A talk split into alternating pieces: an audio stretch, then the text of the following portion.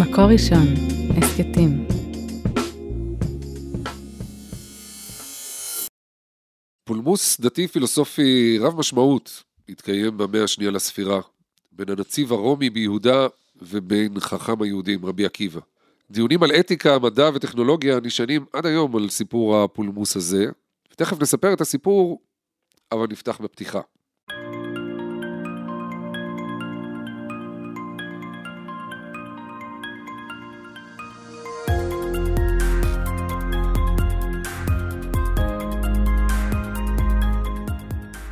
ברוכים הבאים להסכת של אומת החדשנות מבית מקור ראשון.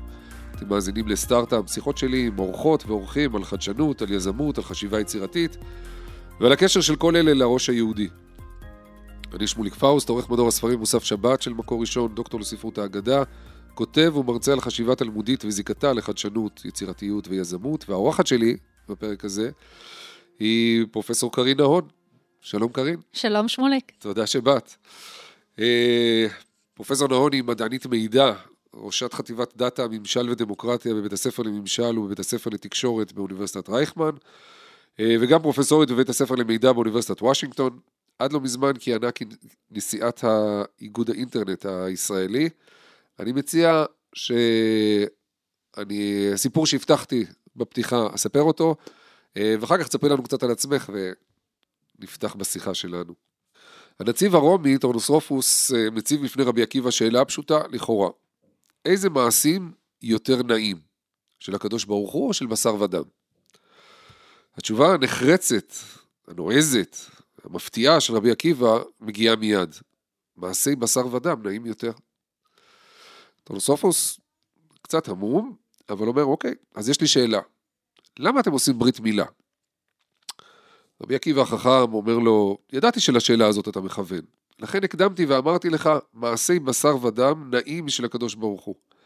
וכדי להמחיש את דבריו, פונה רבי עקיבא למשרתיו של הנציב ואומר, הביאו לי שיבולים. לידם, הביאו לי לחמניות.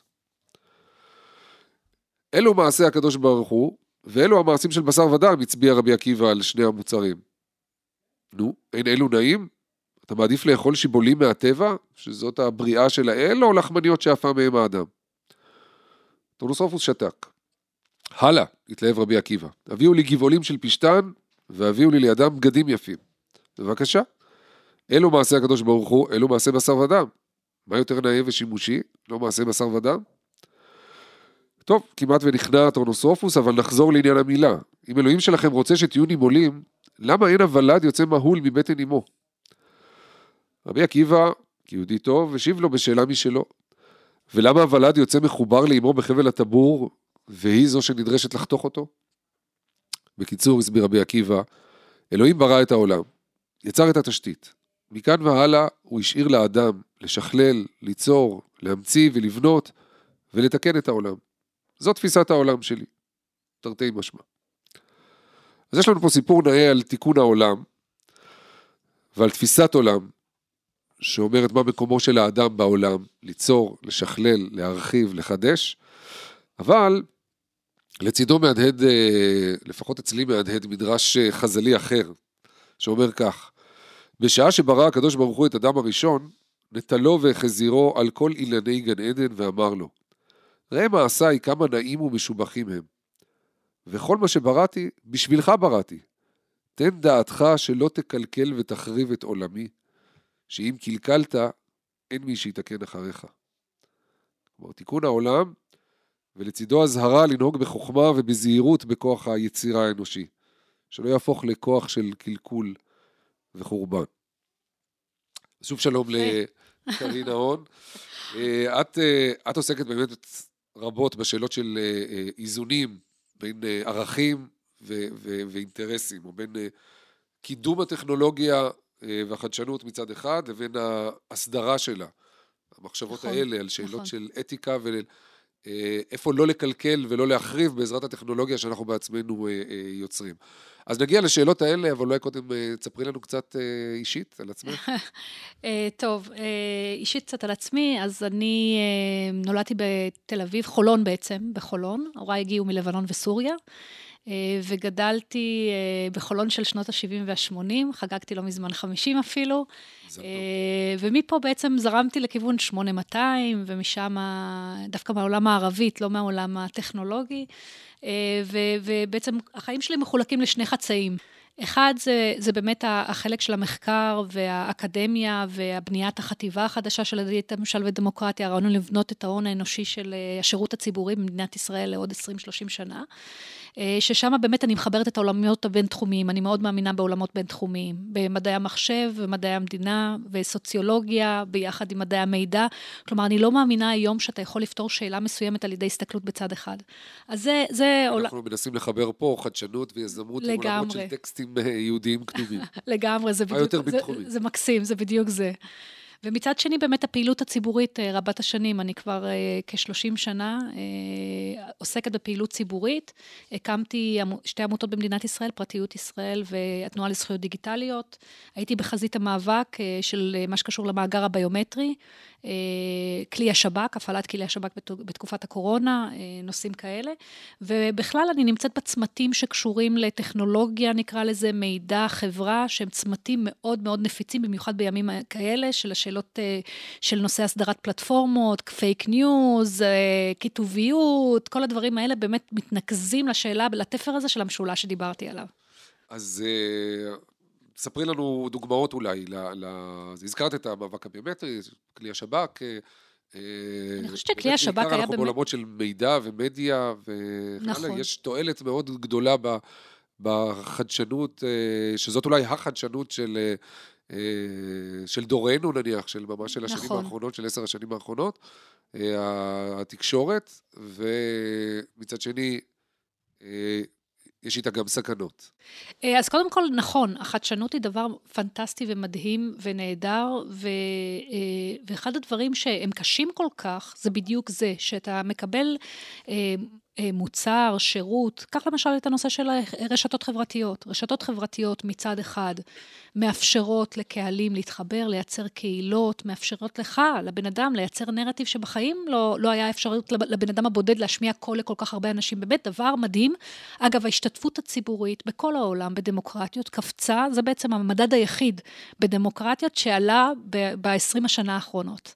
שזה גם משהו לדבר עליו, אם תרצה נגיע לנושא הזה, אבל... לא, אבל מה זה אומר? זה תורגם לאחוזי הצבעה, את מתכוונת? זה, או- זה מדד שבעצם מדד ה-Democracy Index, שמודדים אותו לאורך אה, הרבה שנים, כבר מ-2008, ומודדים נושאים של פונקציונליות של ממשלה, פלורליזם, אה, נושאים של אה, זכויות וכדומה, ואחד הנושאים זה בדיוק השתתפות ציבורית, עד כמה אנשים יכולים להביע את עצמם, ועד כמה אנשים עושים את זה בפועל. אוקיי.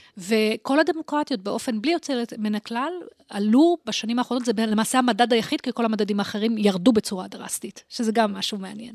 אוקיי. אז, כש, כש, אז כשאתה שואל אותי, הדברים האלה, היפים האלה, ש, שבאמת הרשתות החברתיות נותנות לנו, ומצד שני, אנחנו יודעים שהם ייצרו גם המון הטיות. הם ייצרו... הגיע, נתנו לאנשים אה, במה, לכל נכון, אחד. קיבלנו אה, גם הרבה רעש, קיבלנו קיבלנו- fake news. fake news זה, זה, עוד- זה עוד אה, the least of the problems, אה, אוקיי. אבל קיבלנו גם הרבה יותר אלימות. אה, גם מילולית וגם פיזית. לא סתם שומר חומות קורה באיזשהו מפץ כזה שקרה השנה שעברה. קיבלנו הרבה דברים, לא רק במדינת ישראל, אגב, אני מדברת על, על מדינות דמוקרטיות אחרות. ו, ובאמת אז נשאלת השאלה, רגע אחד, הפקיעו מהמדינה בעצם את היכולת שלה להכתיב במרחב שלה, המרחב הפיזי, אה, מה אנשים יגידו, איך מותר להם, מה מותר, מה אסור. העבירו את זה לגוף פרטי, לגופים פרטיים, כמו פייסבוק וכדומה. אה, תכף נדבר על הפרטיות, הרי הפרטיות זה לא בדיוק פרטיות אה, רגילה. ופתאום גופים פרטיים עושים את כל הדברים האלה. הם אלה שמוחקים חשבונות מזויפים בלי, בלי לתת דין וחשבון לאף אחד, הם אלה שחוסמים אנשים בלי לתת לך חשבון, ואז השאלה נשאלת איפה צריך להתערב ואיך להתערב, בלי כמובן, א', לשפוך את התינוק עם המים ובלי לפגוע בחדשנות. עכשיו, זאת משימה נורא נורא קשה. כלומר, אי אפשר לקחת מצד אחד את החדשנות, להשיג אותה לאחור. אף אחד גם לא רוצה להשיג אותה לאחור. אני לא חושבת ש, שמישהו מאנשי האתיקה וההסדרה רוצה להסיע לאחור אה, את ה... אתה גם לא יכול, זה לא, כן, זה לא רלוונטי לכלום. אי אפשר, לכן צריך מצד אחד לרוץ איתה אה, אה, קדימה, ומצד שני, אה, לדבר על ההסדרה הזאת, אבל השאלה, אולי השאלה הקדם-אתית היא עד כמה הדבר הזה באמת אה, בעצמו ראוי. כלומר, כן, כמו האחראי על האינטרנט, אה, מה שנקרא. של רזי ברקאי, כן. כן, הפליטה הידועה. אה, אגב, שנים שהיו מראיינים אותי כנשיאת איגוד האינטרנט הישראלי, הבדיחה של הכתבים הייתה, אז בואו נדבר עם האחראית על האינטרנט, זה היה מאז אה, רזי ברקאי. אז הנה, אז יש לי פה את מולי את האחראית על האינטרנט, אז האם זה באמת דבר כזה? האם את האימא של האינטרנט? כדי שאני ממש לא, ואני גם לא רוצה. ואגיד, יש לנו פה אה, ריב, והוא משתמש ב fake news, והוא באלימות, והוא...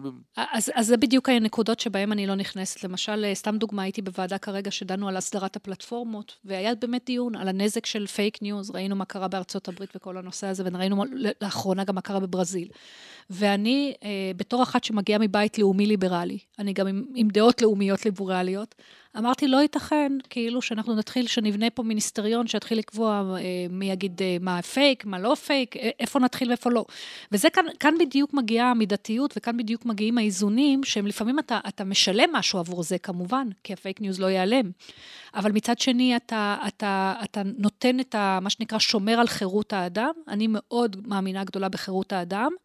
מצד שני, אבל אני גם מאוד מאמינה אה, ביכולת שלנו, בני האדם, לייצר, להוריד את רמת ההטיות שיש, כדי לא להפלות בין אוכלוסיות שונות. עכשיו, האיזון אפשרי, הזה... זה אפשרי בלי להגביל את החירות? זה, זה, תמיד, זה תמיד דילמה, כי הרי הנושא של שוויון וחירות, תמיד הרי הם נמצאים, בדרך כלל הם נמצאים באיזשהו מתח אחד עם השני. הרי ככל שאתה אתה, אתה מייצר איזשהו סוג של שוויוניות, אתה פוגע בחירות האדם. אבל יש לי חדשות בשבילך, שגם אני, שאני מאמינה גדולה בחירות האדם, בסופו של דבר, אין לנו באמת חירות כבני אדם.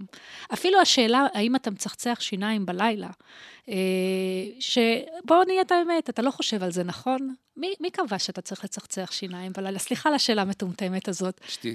אה, או ההורים שלך, נכון? שלימדו אותך ומי לימד אותם. זה כאילו, אנחנו מלכתחילה נמצאים באיזשהו setting, אתה דיברת על דת, אנחנו נמצאים באיזשהו מוסדות חברתיים שקובעים לנו בעצם את הגבולות ואת הנורמות ואת הכל, אז מלכתחילה החירות שלנו היא לא באמת אה, חירות אה, בלתי מוגבלת, וצריך להבין שהחירות של האדם הוא מקסימלי, כל עוד הוא לא פוגע גם בחברה וגם באנשים אחרים. אפשר אולי להגיד משהו אולי יותר זה מזה. זה אכן פילוסופי. מה? וזה אכן פילוסופי, השאלה. כן, אז אני אומר, בהיבט הפילוסופי אפשר להגיד משהו, גם החינוכי, אפשר להגיד, אין חירות או חופש אמיתי בלי נכון. גבולות. נכון. נכון. כלומר, אין, אין, אין לזה גם שום משמעות. זה ב', אגב, של החינוך שלנו לילדים. זאת אומרת, אין, אין, אין שום משמעות לחופש אה, אינסופי. נכון, ולכן הרבה פעמים אני, אני כועסת על המקצוע שלי, כי אני, מה שנקרא, אני מכניסה את הידיים בתוך המדמנה, כן. אבל בסופו של דבר אתה צריך להתחבט גם בשאלות הקשות האלה, והרבה פעמים, אתה יודע, לא תמיד יש תשובה, אין, אין שחור לבן פה, זה, זה, זה המון אה, ניסיון של איזונים, כמו שהגדרת אותם. אז מה, איפה כן יש מגבלות, בהקשר של העיסוקים שלך, איפה כן יש מגבלות על החדשנות? אני, חושב, אני חושבת שברגע שאתה מתחיל אה, לייצר אה, הסדרה, אתה מייצר איזה שהם קווי מתאר. ברגע שאתה בונה קווי מתאר, אתה יוצר מגבלות, אבל אתה מנסה לבנות את המגבלות בצורה כזאת, שלא יפגעו, א', בתהליך החדשני, כלומר, בתהליך הפיתוח, וה... ואני יכולה לתת דוגמה, אגב, מנושא הבינה המלאכותית, דוגמה נהדרת. אה, ומצד שני, אתה, אתה מנסה להיות מספיק, אה, מה שנקרא, ברור, על מנת שכבר השחקנים השונים בתחום, אתה מעדיף הרי לא לחוקק. מי רוצה לחוקק היום? רוב ההפעלה הנכונה של אה, חברה, של אמנות חברתיות, של פעולה של אדם ורעהו, נקבעות על ידי הבן אדם עצמו, אם הוא, הוא, הוא מציית לנורמה מסוימת, לחברה מסוימת עם כללים מסוימים, בלי שיהיה כתוב באיזשהו מקום. זה משהו שמקובל. ודבר שני, גם החברות העסקיות, התעשייה עצמה, אתה היית מעדיף שהם יעשו כבר מראש, יכניסו בתוכם את האלמנטים האתיים, יטמיעו בתוכם שאלות של פרטיות, שאלות של הוגנות, שאלות של אה, גיוון, נניח, הצוות פיתוח, על מנת לוודא שהנתונים והתוצרים יוצאים יותר טוב. המון שאלות באמצע, אתה מקווה שהם יעשו את זה. מתי אתה צריך להיכנס לפעולה? כשאתה רואה בעצם שיש נזק, שיש איזשהו אה, תוצאות שליליות שהן באמת מכבידות על חברה מסוימת, זו הנקודה שבהם לא צריך להתבייש, ואפשר להגיד שגם רגולטור צריך להיכנס לפעולה. מי, מי נכנס לפעולה? אז במדינת ישראל זה זה גם סוג של בעיה. אני אתן לך דוגמה מאוד פשוטה. קח למשל בחירות. בחירות בישראל קורות... Yes. הרבה יותר מארבע פעמים בשנה, מארבע שנים, כל ארבע שנים. אה, חוק הבחירות דרכי תעמולה נחקק ב-1959, די הרבה מזמן. לא רלוונטי לעידן הרשתות החברתיות. כן. אה, הוא מדבר על אה, לא לשאת לפידים. הוא מדבר על לא לזרוק אור על הקיר. כל מיני דברים מוזרים כאלה, שכשאתה קורא אותם, אתה, דבר ראשון אתה מגחך ואתה אומר, מי, מי, מי, מאיפה הם הביאו את זה אפילו. ו, ו, והכנסת מסיבותיה שלה לא רצתה לחוקק את זה. אה, הגענו לבחירות מספר אחת, אני עדיין בספירות, אה, ושבוע לפני זה אה, אני הייתי בוועדת בייניש, ועדה שדנה בחוק הבחירות דרכי תעמולה, הבאנו אפילו את הסעיף הראשון שדיבר על שקיפות. שקיפות של חוק הבחירות דרכי תעמולה. על מה דיברנו? אמרנו, אין בעיה. רוצה פוליטיקאי א' או ב' לדבר בתעמולה? סבבה. מה זה תעמולה? גם אתה לא מדבר על טלוויזיה, אתה מדבר על רשתות חברתיות. כן. מצוין, פנטסטי, גם הקמפיינרים שלו והכול. יש לנו רק דרישה אחת. אנחנו לא רוצים שתטעה את הציבור. בתקופת בחירות זו תקופה רגישה. אז אם זה משהו שאתה שילמת עליו כסף, בתור קמפיינר, בתור פוליטיקאי, תת, מה שנקרא, תתכבד, אגב, ברוב המדינות הדמוקרטיות, ותגידו גילוי נאות, זה מטעם הליכוד, זה מטעם העבודה, זה מטעם, אה, לא יודעת מה, אה, מחנה ממלכתי, וכך הלאה. אה, ו, ו, וזה למשל היה, היה עליו דיון. כאילו, רגע, מה פתאום, זה... עכשיו, אף אחד לא חושב בחוץ, הרי יש לך סעיף של הגנת הצרכן, שאתה לא עושה את זה נניח כשאתה אה, מפרסם משהו. בפרסומת אתה דורש את זה באלף בית, כן. אז למה לא פה? אגב, זה עבר, החקיקה הזאת עברה, אבל מה שאני מנסה להראות לך זה עד כמה אפילו דבר קטן כזה נתפס לפעמים, לפעמים כגבולות, וכמו שאמרת, אין שום בסופו של דבר התנהגות ללא גבולות, היא לא מביאה אותנו לשום מקום אה, טוב, כי, כי אנחנו בעצם משלמים את המחיר אחר כך. אבל אם אנחנו לא מדברים על, אה, לפני שאנחנו מגיעים לחקיקה, אז מה המשמעות של ההסדרה? הסדרה יותר... עצמית. הסדרה, הסדרה עצמית. עצמית. זה כלומר, כשאת או בפורומים שאת יושבת בהם, זה יותר, זה יותר ניסוח של הצעות. כלומר, להתמודד עם הנושאים האלה ולהציע איך לאסדר? אז, אז לאו דווקא, אז הסדרה עצמית יכולה להיות ברמה באמת האינדיבידואלית. תראה אותנו, אנחנו שנינו יושבים עכשיו עם uh, מיקרופונים, וזה, אנחנו יודעים בדיוק את כללי המשחק. אף אחד מאיתנו כרגע לא מתחיל לצחוק תוך כדי הפודקאסט בצורה, נניח, אה, שהיית עושה את זה במקום אחר, וכדומה וכדומה. כלומר, יש איזשהו סט של התנהגות שהשתנו על עצמנו. הסדרה עצמית יכולה להיות, אם כי הסביבן מראה לנו תרבות מסוימת ואנחנו לומדים אותה, ואז אנחנו מתנהגים בצורה דומה. למשל, אנחנו ניטה לכבד את המבוגרים יותר. אה, כל מיני דברים. אה, יש גם הסדרה עצמית שנוגעת אה, ברמת החברה והתעשייה. אנחנו אומרים לחברות או לתעשייה, בואו, מכיוון שאתם, או לנניח, אם תיקח את המהנדסים, אז יש את איגוד המהנדסים, או לשכת עורכי הדין, כל העורכי דין. אתה מחפש את, ה, את, ה, את אותם אה, קהלים שמקצועיים, ואתה אומר להם, אין בעיה, בואו נקבע בית, עקרונות שיכתיבו, או שלפחות יהיו אור אה, לרגליכם, בכל מה שקשור, נר לרגליכם, בכל מה שקשור לפעילות שלכם. זאת הסדרה עצמית. הרבה פעמים, הסדרה עצמית הרבה יותר אפקטיבית, אגב, מללכת לאפיק של חקיקה. החקיקה, לדעתי, אם אתה שואל אותי, תמיד צריכה להיות אפיק אחרון. אחרון לחלוטין, כי הוא גם מסורבל, הוא גם נובע מפשרות שונות, אתה אף פעם, אתה נכנס לתוך אה, מחלקת הנקניקיות של הכנסת, אתה אף פעם לא יודע איך אתה יוצא ממנה, וכך הלאה. אתה לא רוצה לדעת איך ייצרו אותה. אה, בדיוק, בדיוק. אז, אז אני תמיד אומרת, אם אתה יכול לפתור משהו בצורה שהיא נורמטיבית, תרבותית, חברתית, הרבה יותר טוב מלהגיע לנושא המשפטי, החקיקתי. אז בתוך הסדרה עצמית, מה התפקיד שלך? אז בתוך הסדרה עצמית, אם תיקח את בינה מלאכותית, הייתי ראש הוועדה, ראשת הוועדה של אה, אתיקה, רגולציה ובינה מלאכותית. חלק מהסיפור היה לבנות את העקרונות אה, של בינה מלאכותית. בנינו גם כלי לחברות הטכנולוגיות שהן יכולות להשית אותן על תהליך הפיתוח, והן יכולות לבנות מין מפת חום כזאת, איפה הם צריכים להתערב, איפה לא, ולראות איפה הנקודות הכשל שלהם, או נקודות האתגר, כדי שלא יגיעו למצב כזה שיוצא מוצר של AI, כמו שנניח היה אותו בוט אה, שהפך לגזען. מייקרוסופט שחררה את הבוט הזה, לקח לה 24 שעות עד שהיא סגרה אותו. אף חברה לא רוצה להוריד לטמיון מאות מיליונים, עשרות מיליונים של דולרים של פיתוח ביום אחד. אז, אז זה גם ווין ווין, אתה ברגע שהחברות האלה מבינות שזה ווין ווין, אז, אז הן בעצמן רוצות להסדר את עצמן מבחינה עצמית. אז הנה דוגמה. אז אם נגעת בדוגמה הזאת, זה בעצם, אנחנו ממש מדברים עכשיו על הנושא הכי חם. נכון. אה, בינה מלאכותית, וה...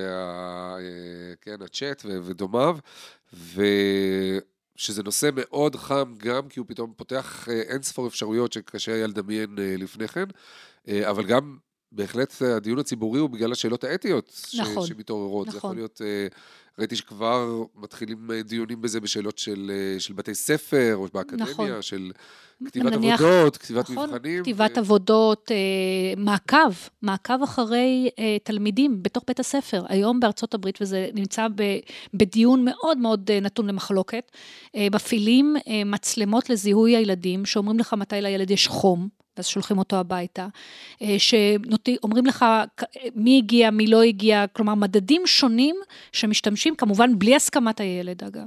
אה, הרבה פעמים גם בלי הסכמת ההורים. או שאלות של פרטיות. סיכוני או... פרטיות. בכלל האתגר בבינה מלאכותית זה האתגר שאת, של האינדוס ערכים.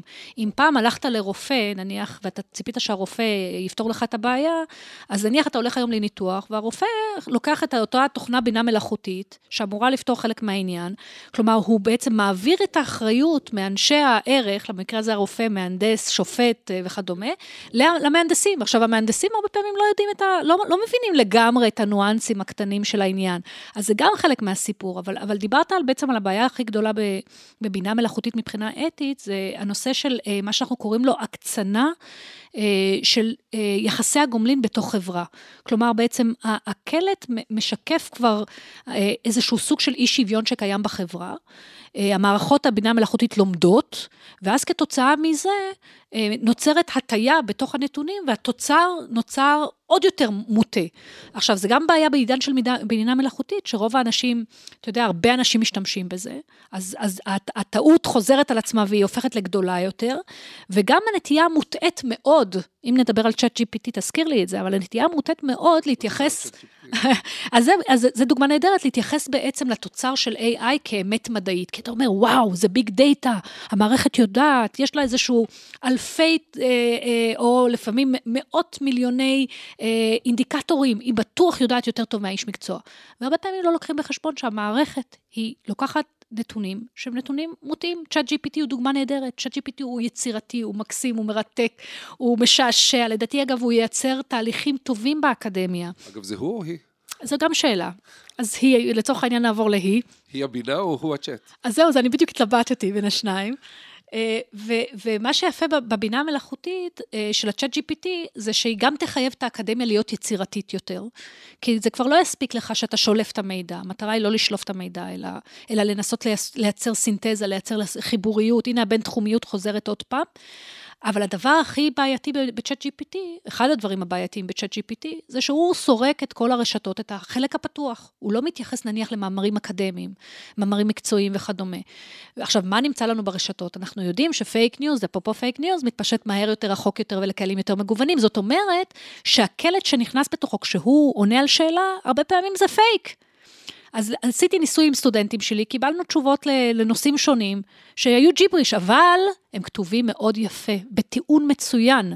ומי שלא יודע, זה נראה לו מצוין. עכשיו, זה מבלבל מאוד במציאות מטושטשת. פה בעיתון, במקור ראשון, אה, אז לא מזמן נעשה אה, ניסוי כזה, כלומר, הוקדש, הקדישו מגזין שלם אה, דיוקן לצ'אט.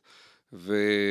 אז אני אוהבת אותו, כל עוד לבני אדם, חזרה לבני אדם ולאוטונומיה שלהם, יש בעצם את ההבנה ואת הידיעה שהם צריכים, שהאחריות היא עליהם, והם צריכים בסופו של דבר לשים טוב טוב לב למה כתוב. כן, אוקיי. עשו איתו ראיון שלם בנושא אה, אה, פוליטי אה, נפיץ, כן? של הסכסוך הישראלי-ערבי פלסטיני. אה, הדעות שלו היו מאוד אה, ברורות ומאוד נחרצות, לפעמים קצת מטופשות, כלומר מחוסר מבורות. אה, אבל מאוד מאוד מוטות לכיוון אחד, שזה הקלט שיש לו. אז זה חלק מהאתגרים, נכון? בפלט, אבל דיברת, מעניין אותי, כי בהקשר שלנו, דיברת על, ה, על היצירתיות. כלומר, אחת התחושות היא, גם בדלי, ביצירות פלסטיות, או ביצירות שהן גרפיות, וגם ב, ביצירות המילוליות האלה של ה-ChatGPT, שיכול לכתוב לנו שירה, אפשר לבקש סגנון מסוים, או תראי, זה, פרוזה. זה יצירתי כמובן לטכנולוגיה, אבל, אבל היא גם תחייב אותנו להיות יצירתיים, בוא נהיה כנים. זהו, זאת השאלה. איפה, אה, איפה זה פוגע, או איפה מתחילה ונגמרת היצירתיות האנושית? אה, אז, אז אני אחזור לאקדמיה, כי... לא, זו שאלה נהדרת, כי אני אחזור לאקדמיה לאיפה שאנחנו מתחבטים. Uh, בסופו של דבר, uh, אני חושבת על הסטודנטים שלי. אז הסטודנטים שלי, ברגע שהם מקבלים כל הזמן תשובות וקל להם להשיג את זה, הם פחות צריכים, uh, מה שנקרא, מה שאנחנו עשינו, חיטטנו את רגלינו בספריות, נכנסנו לעומק בכל נושא ונושא, זה מגיע להם בקלות. אגב, זאת שאלה לגבי למידה, עוד אין uh, מספיק ידע לגבי מה זה עושה ללמידה שלנו והכל, אבל נשים את זה רגע בצד. אבל אז מצד שני, מה זה אומר? זה אומר שסטודנט טוב, או, או כל אדם שעובד באיזושהי עבודה, שהוא רוצה להיות טוב, לא מספיק לו רק שיהיה לו את, את, המידע והכול, הוא צריך להתעלות מעל זה. איך אתה מתעלה מעל זה? אתה צריך ליצור איזה שהם, אה, נקרא לזה, תהליכים יצירתיים. אתה צריך, אה, מה שנקרא, לתת את, ה, את, ה, את הדובדבן על הקצפת. אתה צריך לייצר את הסינתזה הזאת, שבדרך כלל אתה אולי התעצלת לייצר אותה. כלומר, בטווח ארוך, אני חושבת שזה דווקא יחייב אותנו, בני אדם, ליותר... אה, מה שנקרא יכולות אינטגרטיביות של מה זה אומר המידע הזה, מה המשמעות של זה. לא רק להסתכל על המידע, אלא לייצר ידע. והידע הזה, המעבר ממידע לידע, הוא תהליך לא פשוט בחברות אנושיות. אבל איפה, איפה הבעייתיות? הבעייתיות נמצאת בדיוק בנקודה שבה בסופו של דבר אה, לא כל האנשים יכולים להיות יצירתיים. אנשים לא נולדו שווים זה לזה. עכשיו נשאלת השאלה, אנחנו גם יודעים, שנחזור לבינה מלאכותית ולא רק לצ'אט GPT, אנחנו יודעים שהבינה המלאכותית הולכת להכחיד בעצם מקצועות שונים, שזה אגב גם סוג של אתגר בפני המדינה. המקצועות שאנשים ש, ש, שיפרחו ויהפכו ליצירתיים יותר, בדרך כלל סביר להניח יהיו עם, עם רמת אוריינות גבוהה יותר. אגב, נהוג, סליחה שאני כותב, נהוג כן. היה לחשוב, אה, עד לא מזמן, אולי עד ה-chat GPT, שה... אה, שהמקצועות היצירתיים אה, שורדים כי הם צריכים את היצירתיות שלנו, זה נותן דאטה, זה נותן אה, אה, מידע, או זה יכול לעשות פעולה מכנית אה, כלשהי, אז זה יכול להחליף. באמת את כל מי שהיה אה, בהקשר הזה על פס הייצור, לא משנה. נכון, הוא מייצר מיולי. אוטומציה טובה יותר, הוא אה, מאפשר בעצם יעילות טובה יותר. וגם מידע, אני אומר, אפילו הזכרת רופאים, כלומר, יש גבול למידע של רופא, אבל אם בשלוש שניות הוא יכול לקבל את כל הניתוחים האפשריים על, ה... על תצלומי הרנטגן שלפניו, או, או, או דברים אחרים, אז זה כאילו לכנס יחד אלף רופאים. ו- ועדיין אה, אתה תרצה שמי שינתח אותך יהיה אותו זה שיש לו את הניסיון הרב, כן. והוא יודע בדיוק רב, הוא מרגיש את הידיים שלו, והוא אומר לעצמו, אוקיי, כן או לא, ו... נכון, אז, אז אני אומר, היה נשמע כאילו המקצועות היצירתיים, גם בהקשר של, אה, שוב, של, של גרפיקה, גם בהקשרים המילוליים, אה, יישארו נחלת האנוש. אה, כן, אבל עכשיו מגיע האתגר, כי לכאורה יכול לייצר כל דבר, יכול לייצר נכון, שיר. אז, אז, לייצר... אז אני לא נכנסת לשאלות הפילוסופיות באמת, האם אה, בסופו של דבר הבינה המלאכותית תחליף את האדם. אז אנחנו נכנסים פה למדע כן. בדיוני כן. ולדיונים פילוסופיים והכול. אבל אני כן... אבל מחליפה פונקציות של האדם. אבל היא מחליפה פונקציות, ולכן היא תחייב אותנו, מה שנקרא, לעלות במדרג של יצירת ידע אנושי. אבל מה שמאתגר זה שלא כולם יהיו מסוגלים לעשות את זה. ואז שאלה איך מדינה מכשירה, ולא רק מדינת ישראל, זאת שאלה של כל החברה האנושית הכללית, איך אנחנו מכשירים בעצם גם את הדור הצעיר, אבל גם את הדור שעכשיו הולך לאבד עבודות, בשביל לאפשר לו לעשות את המעבר הזה לתפקידים שאולי אה, כרגע לא קיימים, או רק מתפתחים. וזאת שאלה, זה לא, לא, לא יהיה פשוט.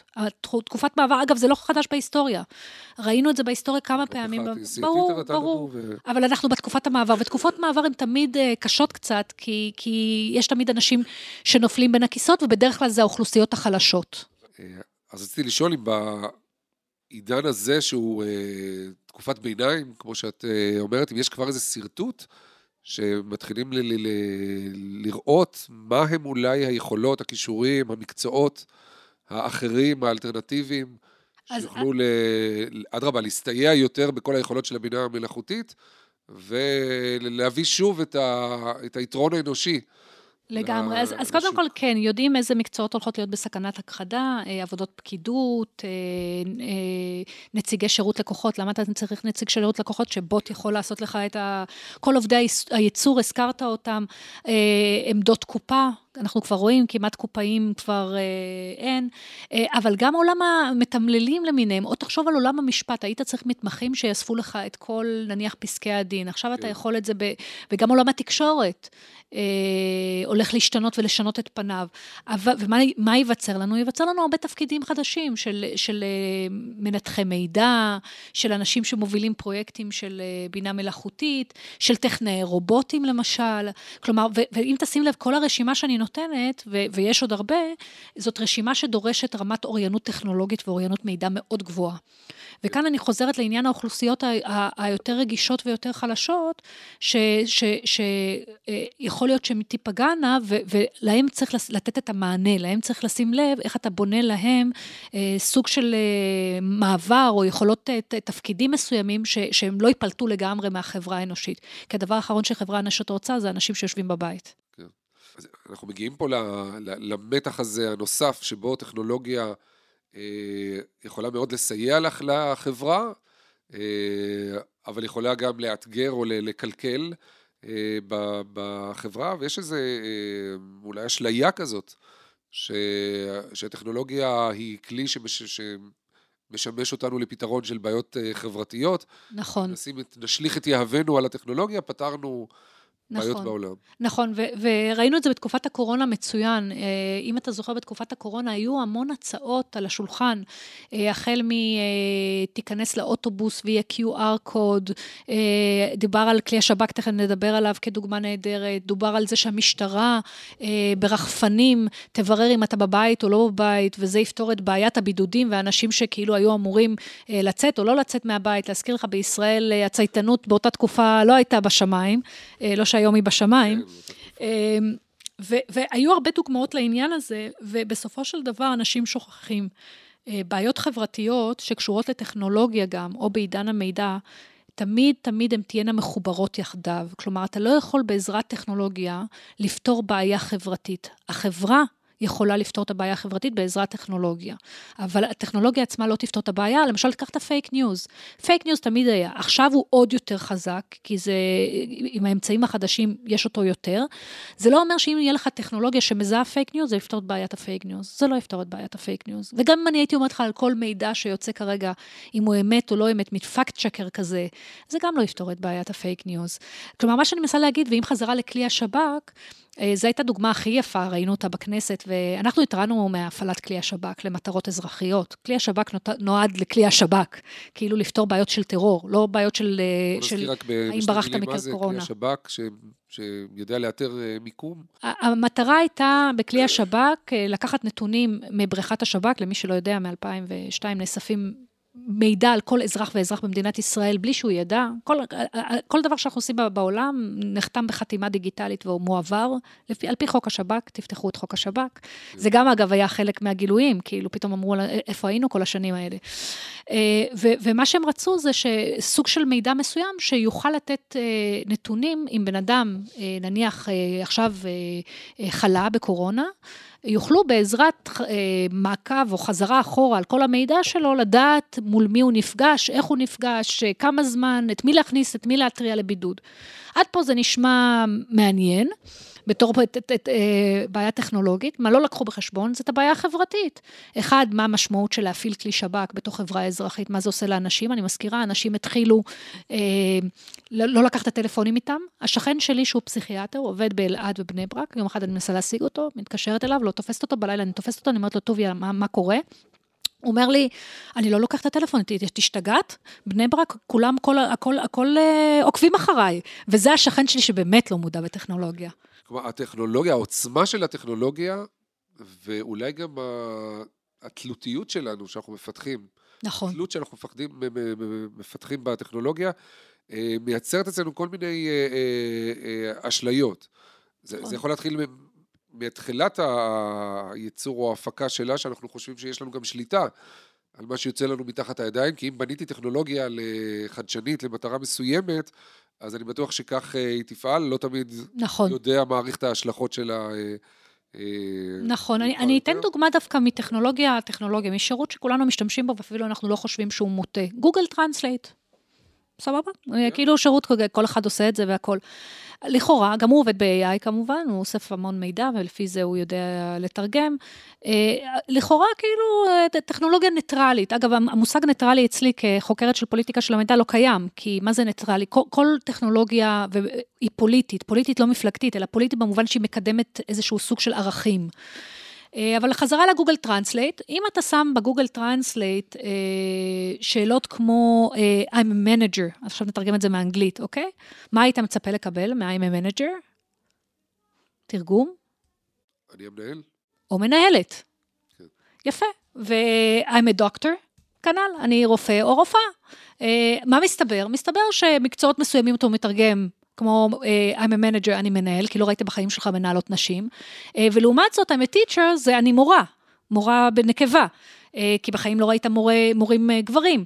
ואתה אומר לעצמך, רגע אחד, אבל הפתרון הוא מאוד קל. אגב, בספרד ובצרפת פתרו את הפתרון מאוד בקלות, כי גם שם יש אה, הטיות שונות לנשים וגברים, וגם בישראל, בעברית, יכלת לכתוב אני מנהל, סלש מנהלת, כאילו אוטומטית, כלומר, הפתרון יכול להגיע לביטוי. אז, אז באמת השוק הספרדי והצרפתי כל כך גדולים, תקנו את זה בגוגל. פה אצלנו, חלק דברים תקנו, חלק לא תקנו. עכשיו, מה זה עושה? תחשוב על, על, על ההשפעה על זה, שכל היום אתה רואה בתוצר כזה פשוט, אה, עוד פעם, את, ה, את ה, מה שנקרא שעתוק של ערכים מסוימים. אז אתה, אתה, אתה גם נכנס לזה, אתה גם מתחיל... גורם להבניה של... זה ממש מייצר הבניה ושיעתוק של ערכים אה, שנמצאים, וזה, וזה צריך להבין שקיים בטכנולוגיה, והתפקיד שלנו, של אנשים כמוני, וגם אני מאוד מקווה, כשאנחנו מעבירים את זה ל, ל, לסטודנטים ולדור היותר צעיר, זה בדיוק לנסות להבין איפה הנקודות האלה שאפשר לתקן בהן את הטכנולוגיה. זה החשיבות. אנשי חדשנות, אנשים שעוסקים בזה בכל, אה, בכל תחום, יש חטיבות לחדשנות נכון. בארגונים שונים, אה, מחלקות וכן הלאה. אה, מבחינתך הם צריכים, חלק מה, מהתפקיד של מי ש... כן, דיברנו על אחראי על האינטרנט, מי שאחראי על החדשנות במפעל, בחברה, בארגון, ויש היום רבים כאלה, לקחת מראש גם את הסכנות וגם את המקומות שצריך אה, להסדיר או לאסדר? לגמרי, לגמרי. אני חושבת שהיום אה, חלק מה, מה, מהקושי ומהאתגר זה שכמו שאמרתי, שאנשי הטכנולוגיה פתאום לקחו את הערכים, לקחו מאנשי הערכים את הערכים, מהמורה הם לקחו את, ה, את הידע הפדגוגי, חלק ממנו, מהמהנדס, חלק את הידע ההנדסי, מהשופט, את הידע המשפטי. והחיבור הזה בין, בין, ה, בין עולם ההנדסה לעולם ה... הערכים, למצוא לו את הנקודת ההשקה, מחייבת מהם גם להבין את המטריה טוב, את מטריית הנושא, וגם מצד שני גם להיות מסוגלים לייצר, אה, נקרא לזה תהליכים שמכניסים את האלמנט האתי בתוך ההבניה של איך אתה מייצר מוצר. מוצר שאין בו חשיבה, אתית של מה טוב ומה רע, איפה הנקודות החלשות, איפה הפגיעה בפרטיות, איפה הנזק למשתמש, איפה הנזק לפרט, איפה הנזק לחברה, כזה דבר בעצם מוציא מוצר לא טוב לאנשים ולא טוב לחברה. אוקיי, זה מרתק הנושא הזה, אבל אנחנו מגיעים, אה, הגענו לסיום, שהסיום אצלנו זה פינת הסטארט-טיפ. וואי, זה היה מהיר אה, אבל. אה, שלנו, כן, היה מהיר כי נהנינו. אז למי, כן, בפינה הזאת של הטיפ, אנשים, אמרנו, הכל רוכש סביבנו אה, אה, חדשנות, אנשים עוסקים בחדשנות, רוצים לעסוק. אז אני רוצה לדבר על, על, על מנהלי פיתוחים דווקא, אני לא רוצה לדבר על המשתמש, למרות שאני כל הזמן... אוקיי, טיפ למנהלי פיתוח. כן, כן, כן. אני חושבת שהטיפ הכי... אה, הכי חשוב שלי, ממה שראיתי המון במחקרים אמפיריים וגם בתעשייה, אתה רוצה להוציא מוצר טוב יותר, תמיד תייצר קבוצת פיתוח שהיא מגוונת. תחפש קולות אחרים, סוג חשיבה אחר, אה, קטגור שטן, אה, איפכא מסתברא כאלה, אבל גם גיוון, למשל תחפש את, ה, את האיש עם המוגבלות, סתם דוגמה באמזון למשל, הם גילו שהטכנולוגיה שלהם מפלה אנשים עם מוגבלויות ואנשים שחורים. אז תחפש את האנשים האלה שמייצרים לך הסתכלות אחרת על הנתונים. טיפ מצוין. תודה רבה לך על הטיפ, תודה רבה תודה לך, שמוליק, על האירוח. שמחה. אה, פרופסור קרינה הון, שתודה על הכנסת המימד הערכי, המוסרי, האתי הזה, חייב, לעולמות לא? של אה, חדשנות וטכנולוגיה, ודאי שחייב. אה, תודה גם לאוהד רובינשטיין על ההקלטה והסאונד, תודה לעדי שלם רבינוביץ', ליהודי טל על ההפקה. תודה רבה למאזינים, למאזינות. את הפרק הזה, כמו גם את שאר הפרקים, גם הסכתים נוספים, תוכלו למצוא באתר מקור ראשון, בערוץ ההסכתים. כמו גם בספוטיפיי, באפל מיוזיק ובגוגל, ונשתמע בסטארט-אפ הבא.